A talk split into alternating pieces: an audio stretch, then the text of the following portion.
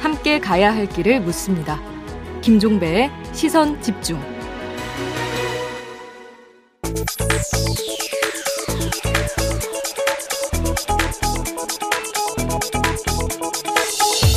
네, 매주 화요일에 만나는 정치 견제학 시간입니다. 국민의힘의 김재원 최고위원 오늘은 전화로 만나겠습니다. 나와 계시죠? 네, 안녕하세요. 예. 그냥 거두절미하고요, 최고위원님. 단일화 끝난 거죠? 어, 저희들은 뭐 끝까지 단일화의 끈을 놓치지 않으려고 하지만요. 음. 현실적으로는 처음보다는 조금 어려워진 것은 사실이라고 보여집니다. 그렇게 보셔야 되는 거죠. 그러면 그냥 이렇게 여쭤볼게요. 사자 구도로 치러지면 어떨 것 같습니까? 뭐 당초 예상했던 구도이기 때문에 예. 어 이른바 사자 구도라고 해서 특별히 뭐 유불리를 따지고 음. 지금 할 단계는 아니지만요. 음. 어쨌든 그 안철수 후보께서 단일화를 제안하고 또 그걸 거둬들이고 네. 그 과정에서 보여준 또 여러 가지 그 사실관계가 결국은 어, 보수 후보인 윤석열 후보 쪽으로 조금 더 정권 교체를 바라는 많은 국민들이 결집하지 않을까 음. 어, 뭐 그런 예상을 하고 있습니다. 근데 바로 그 지점인데요. 지금 그 결렬 과정에 있었던 그 여러 가지 어떤 그 뭐 만남이라든지 협상이라든지 이런 걸 둘러싸고 양당의 지금 설명이 너무 다른데 이걸 좀 어떻게 이해를 해야 되는 겁니까? 근데 저희들은 사실 그 안철수 후보께서 순수하게 어, 정권 교체의 주역이 되겠다라고 말씀하신 이후에 후보 단일화를 제안했기 때문에 네.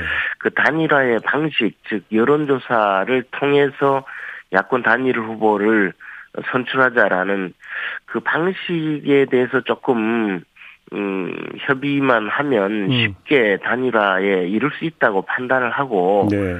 어, 순수하게 대했던 것이고 안철수 후보께서는 보다 조금 더 어, 그, 그 선출 방식 을 제안하면서 이것을 우리가 받아들이지 않을 거를 예상하고 음.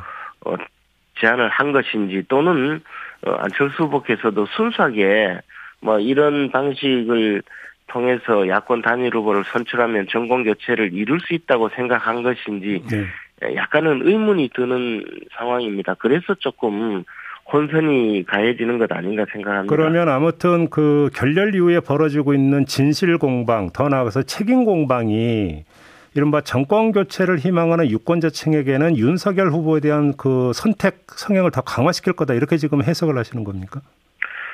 어, 안철수 후보께서도 정권 교체의 주역이 되겠다고 했고 그래서 단일 후보를 어, 만들자고 제안을 했는데 이제 그 부분에 대해서 음.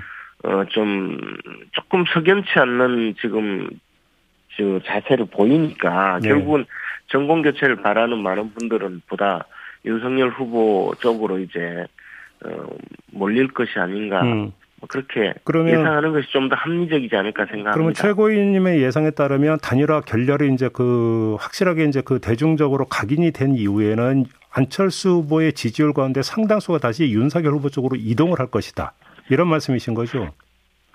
단일화가 확실히 어, 그 어려워졌다고 판단하면 안철수 후보께서 보여주고 있는 그 정권 교체 의지가 실현 불가능해지지 않겠습니까? 예컨대 지금 현재 안철수 후보가 어 이른바 완주를 한다고 하더라도 안철수 후보가 단일 어, 안철수 후보의 현재 입장에서 정권 교체의 주인이 될 수는 없거든요. 어떻게 네. 보면 정권 교체를 어, 조금 그 정권 교체를 어렵게 하는 입장이 될 수도 있거든요. 예. 그렇기 때문에 정권 교체를 원하는 분들은 1위 후보인 윤석열 후보로 몰릴 수밖에 없지 않을까.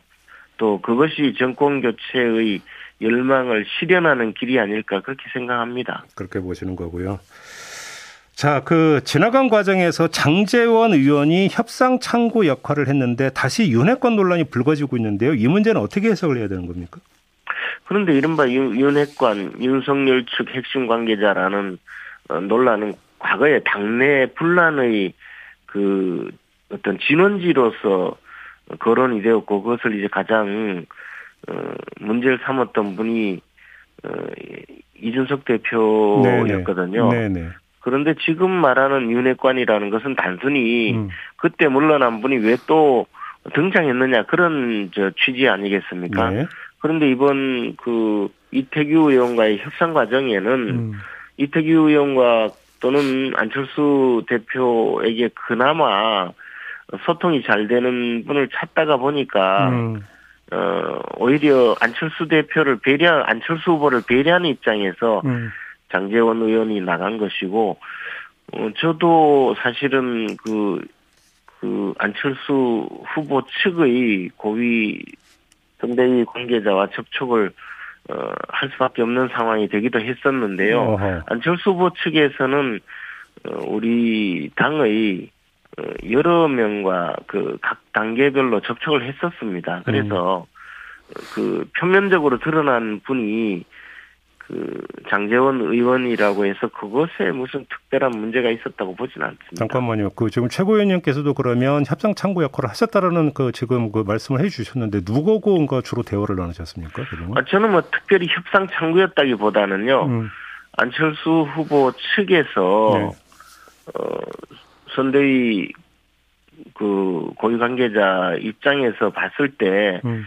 우리 쪽에 좀 그 의사소통이 덜 된다고 보고 저에게도 음. 뭐 이런저런 그 이야기를 했었고 그래서 네. 만날 수 만나 보고 또 음. 대화를 저 해온 것이 최근까지거든요. 그러니까 이게 뭐 한 분이 예를 들어 나섰다든지 음. 한 사람만 특별히 그 안철수 후보 측과 대화를 했다는 것이 아니기 때문에 네.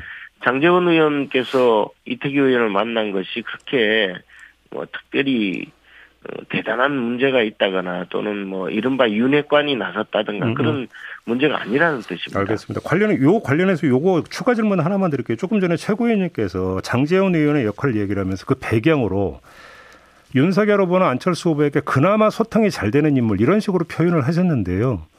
안철수 후보에게요. 안철수 후보와 이태규 의원. 이태규 의원에게 소통이 잘 되는 분. 예. 알겠습니다. 자 넘어가고요. 그 윤여준 전 장관하고 법륜 스님 등이 오늘 국민 통합을 위한 연합 정부 구성을 당부하는 어, 대한민국 종교사회 원로들의 긴급 제안 성명을 발표를 한다고 하는데 어떻게 평가를 하십니까? 그래서 이런 저 많은 저 원로들의 걱정도 사실은 어, 후보 단일화를 통한 정권 교체가 목표가 아니겠습니까? 그런데 음. 안철수 후보께서 어, 정권 교체의 주역이 되겠다고 생각을 하시고 또 그렇게 공언을 하셨으면 네.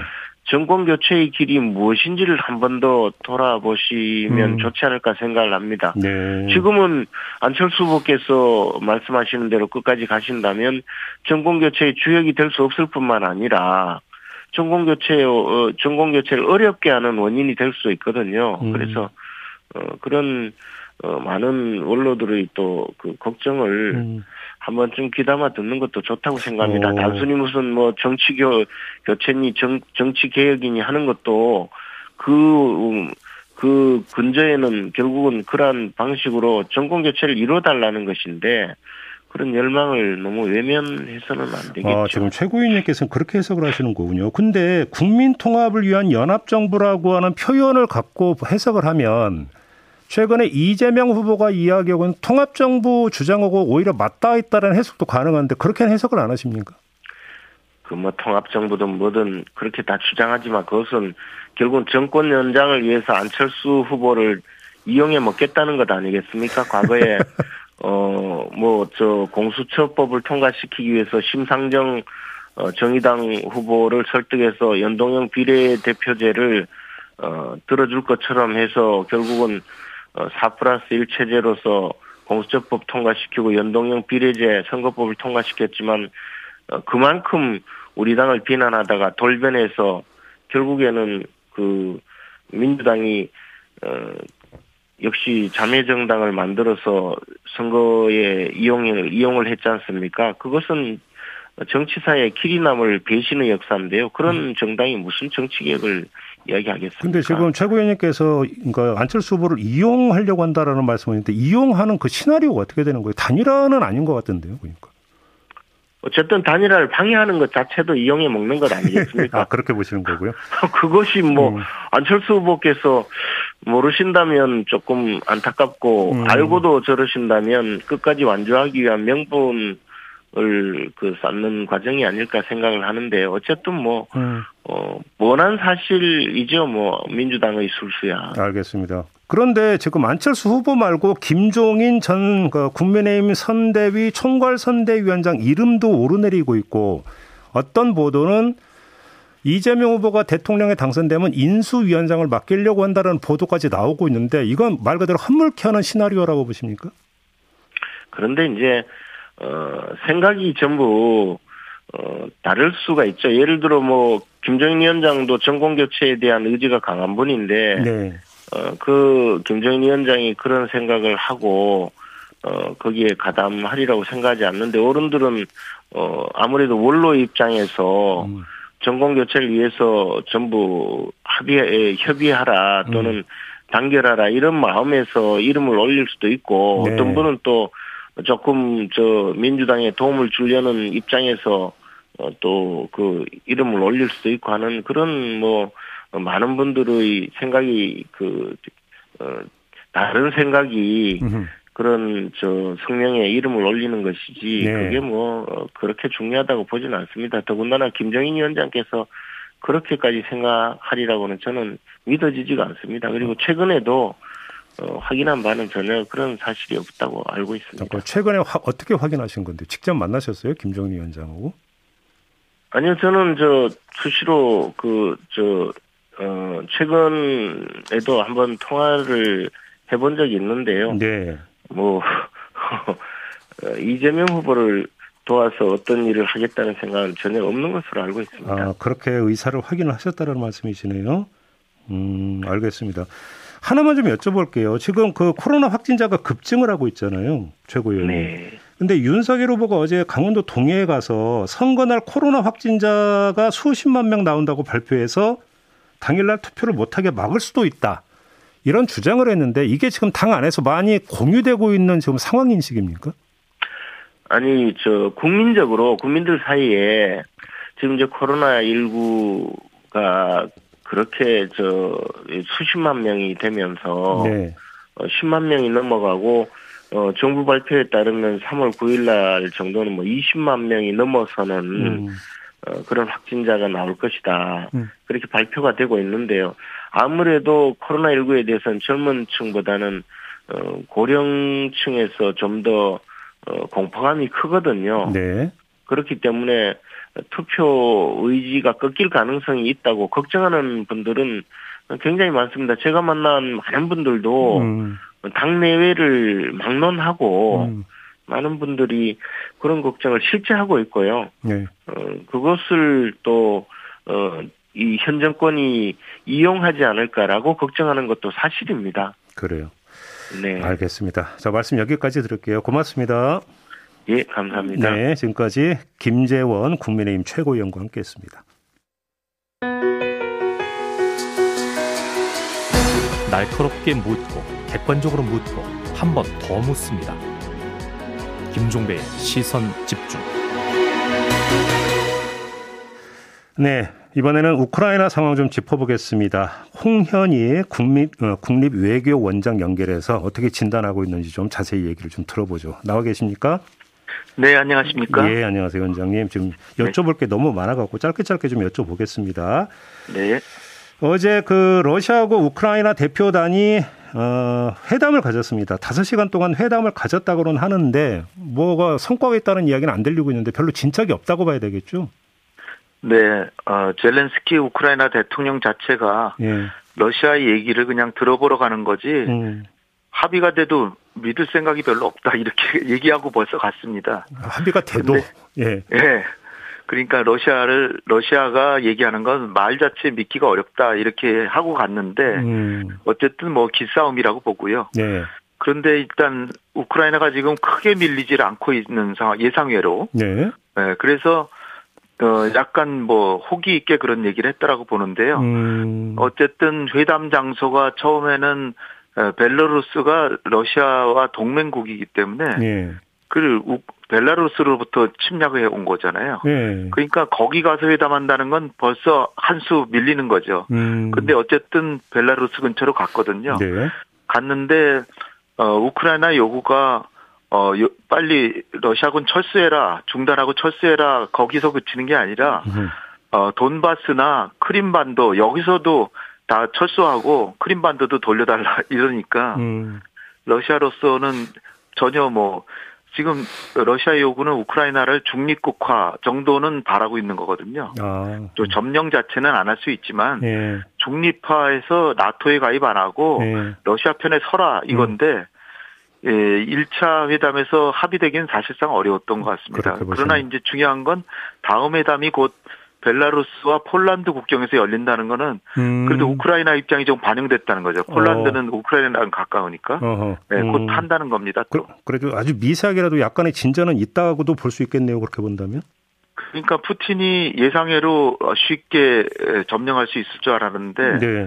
뭐 약간 전략에 좀 실패한 것이 어. 너무 가볍게 생각한 것 같아요. 그래서인지 그리고- 지금 푸틴 같은 네. 경우는 핵 사용 가능성을 계속 언급을 하던데 이건 그냥 엄포라고 봐야 되는 겁니까?